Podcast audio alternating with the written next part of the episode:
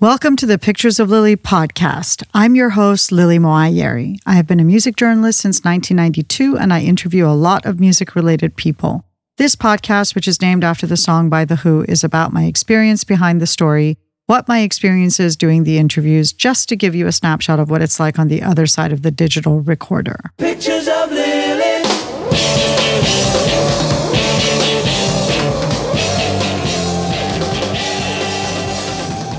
Thank you, everyone, for tuning into the Pictures of Lily podcast. This is episode 74. We publish monthly with a new episode posting on the second Wednesday of each month. You can find us on every platform by going to picturesoflily.com, where you can subscribe or follow us and also connect to us on Instagram, SoundCloud, YouTube, Pandora, and Amazon. Although it's really best to listen to the podcast straight from the source at picturesoflily.com, as it is the highest quality audio and avoids copyright restrictions.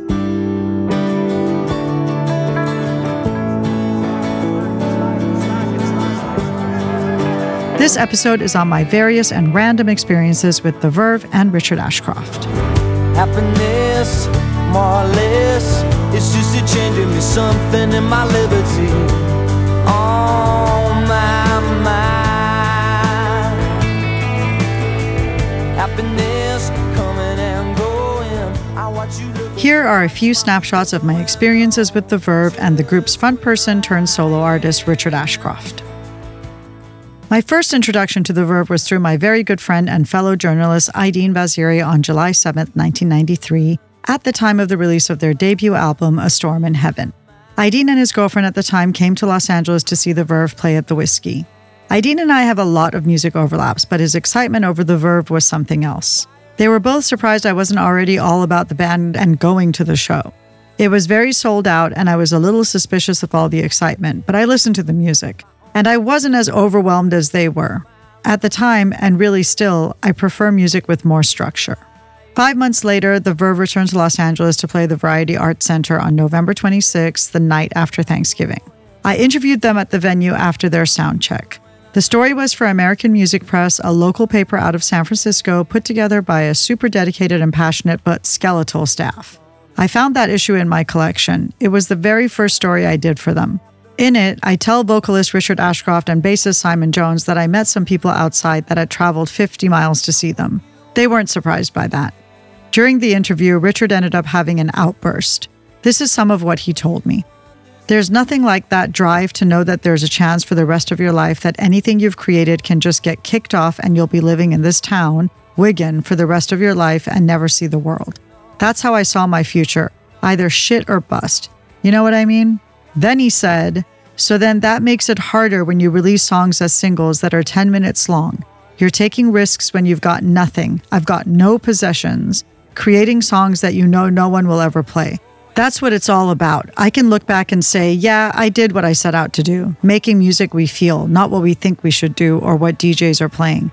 There are too many bands doing that. I met the Verve's tour manager, Mark, while I was waiting to conduct the interview. He was from Leeds, and it turned out that he was friends with a bunch of my friends in the UK.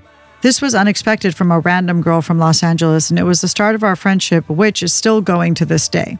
And he's still tour managing for some great artists. In my file of facts, the entry in that day says that we hung out after the show and that we went to Canter's. I believe this was when Richard had an etch a sketch and he kept drawing and erasing a bunch of stuff on it for me. He was very good at it.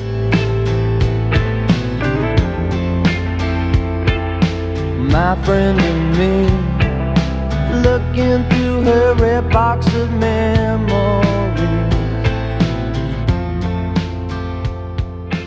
The following summer, on June 8, 1994, I saw the Verve play again, this time at the Roxy. It's surreal to think of them playing such a small venue. The following year, ahead of the release of the Verve's second album, A Northern Soul, I went to interview Richard in May of 1995. I was supposed to meet him at the hotel, which was the Hyatt on Sunset in West Hollywood, the same place they had stayed before and most bands used to stay in. I waited for him for a while, calling the record label and trying to figure out where he was through the publicist. Keep in mind, this is pre cell phone, so I was using the payphone for all of this. They finally told me they couldn't find him and they were going to try and track him down and would keep me posted. They had me come back the next day, and again, I waited and waited and waited and waited. I called Richard's room multiple times and he didn't answer. I thought about leaving, but then I was like, what if he comes down in five minutes? And then I thought, if I'm sitting here when he comes down, then he'll know I waited for hours to talk to him. But I did wait, and Richard came down and went straight to the bar in the middle of the day. I followed him there and gave him no choice but to go through with the interview. It was for Hits magazine, and I believe it was my very first piece for them. A lot of firsts with me in The Verve. Richard was a fantastic interview and a lot more realized than he was when I interviewed him before. I found that issue in my collection and I'm going to post that interview which is a Q&A with Richard for the paid subscribers to the Pictures of Lily newsletter next month. I didn't put this next part in the article because I don't believe I understood it at the time. But during our chat, Richard said something about the internet and chat rooms, all of which was very new at the time. He said all that connectivity was great, but if you're sitting in the back of a van at 3 a.m. with a bunch of people, can you hang and have a conversation? Because that was the real connectivity. I had no idea what he was saying, which is why I left it out of the article. But a few months later, I was at a friend's house who was having a party for their chat room friends. When I arrived, everyone was sitting far away from each other in the living room and no one was talking. I tried to start conversations, but they went nowhere, and what Richard had said hit me, and I knew instantly what he meant. From that point, I began believing in Richard's ability to see what was coming in the future, even if at the time I didn't understand what he was saying.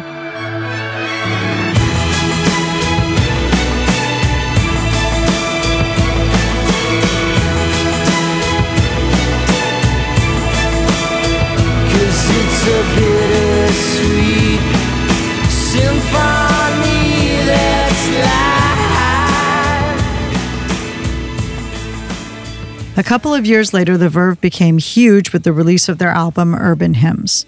I didn't interview them for that album, at least I don't think I did, but I did go to the first of their two shows at the Mayan Theater in November of 1997. I met a guy after who was so obsessed with The Verve that it made me feel uncomfortable. It just felt that this guy spent a lot of energy obsessing over bands, but at the same time hanging out with them. His girlfriend, who clearly was supporting him while he spent his time being a groupie, had to leave, but she offered me $5 for giving him a ride to the band's hotel, which made me even more uncomfortable. The following year, the Verve were really huge. They only played in Orange County at Anaheim Pond, a venue I had never been to. It was such a different experience from before, so distant and removed and weird. I hadn't even interviewed them for this record, and they had blown up so hard. We left as soon as it was over and came back to a friend's birthday party at a club in Hollywood. Weirdly, the Verve showed up there, but I felt no connection with them whatsoever. The thing with the Verve is, I don't feel any particular connection with anyone in the band. They're nice enough, although not necessarily friendly and outgoing. They're polite enough, but I can't imagine spending any relaxed time with any of them. Pete, the drummer, I never spoke to. Simon, the bass player, I interviewed once and there was nothing there. Nick, the guitar player, is obviously talented, but very removed and quiet. The new Simon, I never met. Richard is like an otherworldly creature. He doesn't seem human because he's from another plane. So there was never that bond with the Verve that I felt with so many other bands in that era. But just over a week later, I was in the UK for work and at the V Festival in Leeds. The Verve were headlining on the Sunday night, August 23rd. That was a religious experience. It was like nature, like a storm, like lightning and thunder and a tornado. It was tremendous. And it was my last time seeing The Verve, and it was probably the best time.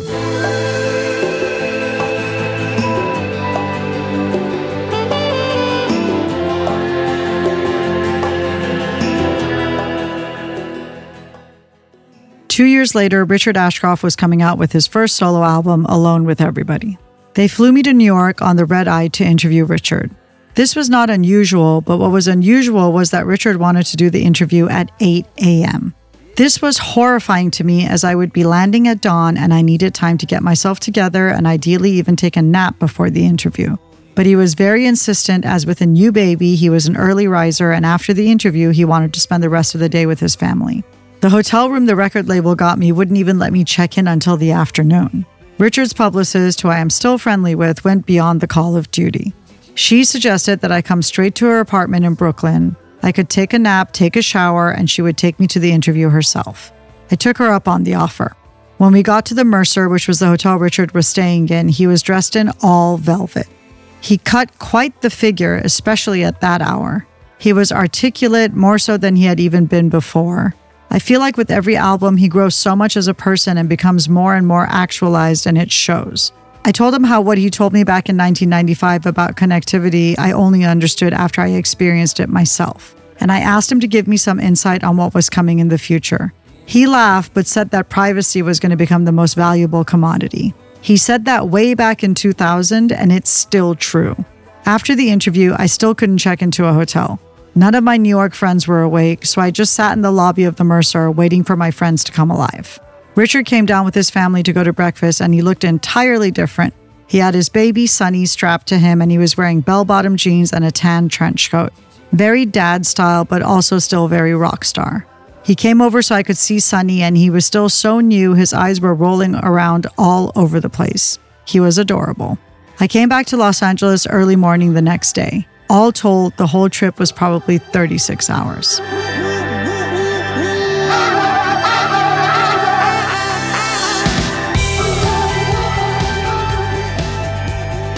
February of the following year, Richard played two gigs at the Knitting Factory, and I went to both, but it was much more low key for me. No hanging out all night. I think it was the same for Richard. The Verve got back together for a hot minute and put out a record and played Coachella in 2008, but I didn't go that year, one of the first years that I stopped going. I had less and less coverage of the Verve and or Richard Ashcroft as the years went by. I reviewed his album These People for the AV Club in 2016. What was very exciting was seeing him perform at Corona Capital, the festival in Mexico City, in November of that year. Richard always remembered me, so I went to his dressing trailer after the show to see if he was around to reconnect. But he was gone, and people were joking that the helicopter we heard taking off was Richard leaving the festival. We did hang out with his band members, who were very nice and very hospitable. That performance was the closest that I came to the experience I had with the Verve almost 20 years before at the V Festival. I tried to relive it a few months later here in Los Angeles when Richard played the Wiltern, but it wasn't quite the same. A month after that, Richard supported Liam Gallagher at the Greek Theater. I previewed that show for the LA Weekly. It was an acoustic show and it was tremendous. Richard's talents shine the best when they are on display like that. All this talk of getting home, it's getting me down, my love like a cat in a bag, waiting to drown. This time I'm coming down. That's a snapshot of my 30 years of experiences with The Verve and Richard Ashcroft. A couple of the things I wrote about the band are on picturesoflily.com, but most of what I've written about The Verve or Richard Ashcroft is vintage and print only. As I said, I will be posting those to my Substack for the paid subscribers to my newsletter. The Pictures of Lily newsletter goes out every couple of weeks and you can subscribe to it for free. For my paid subscribers, I am posting bonus newsletters that include print only interviews from my 31 year archive. The first paid newsletter I did had the interview I did with Robert Smith of The Cure for Hits Magazine in 1997. Those who opt for a paid subscription, I posted my first interview with Noel Gallagher, which I did in December of 1995 last month. And I also posted the interview I did with Noel at the time of Oasis's third album, Be Here Now. I will link the Pictures of Lily newsletter in this podcast if you'd like to subscribe to it for free. Next month, I will be posting my Verve and Richard Ashcroft interviews for paid subscribers. Singing your ear again.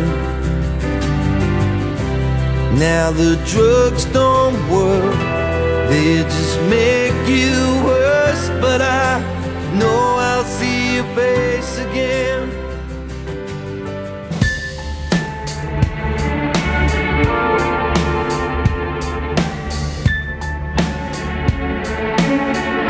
In our next episode, I'm going to be talking about my various experiences with Angela McCluskey, who changed the whole trajectory of my life.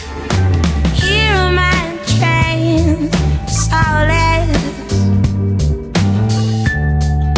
The moment I could win, whistle down. From myself and my co producer, director, editor, Lawrence Schroeder, thanks for listening. And if you have a chance to subscribe or follow the podcast on any of the podcast platforms, please do so and please rate and review. You can connect to us on picturesoflily.com, and from there you can choose your preferred podcast platform or Instagram or SoundCloud or YouTube or Pandora or Amazon. You can also find the playlist of the podcast episodes on Spotify and YouTube.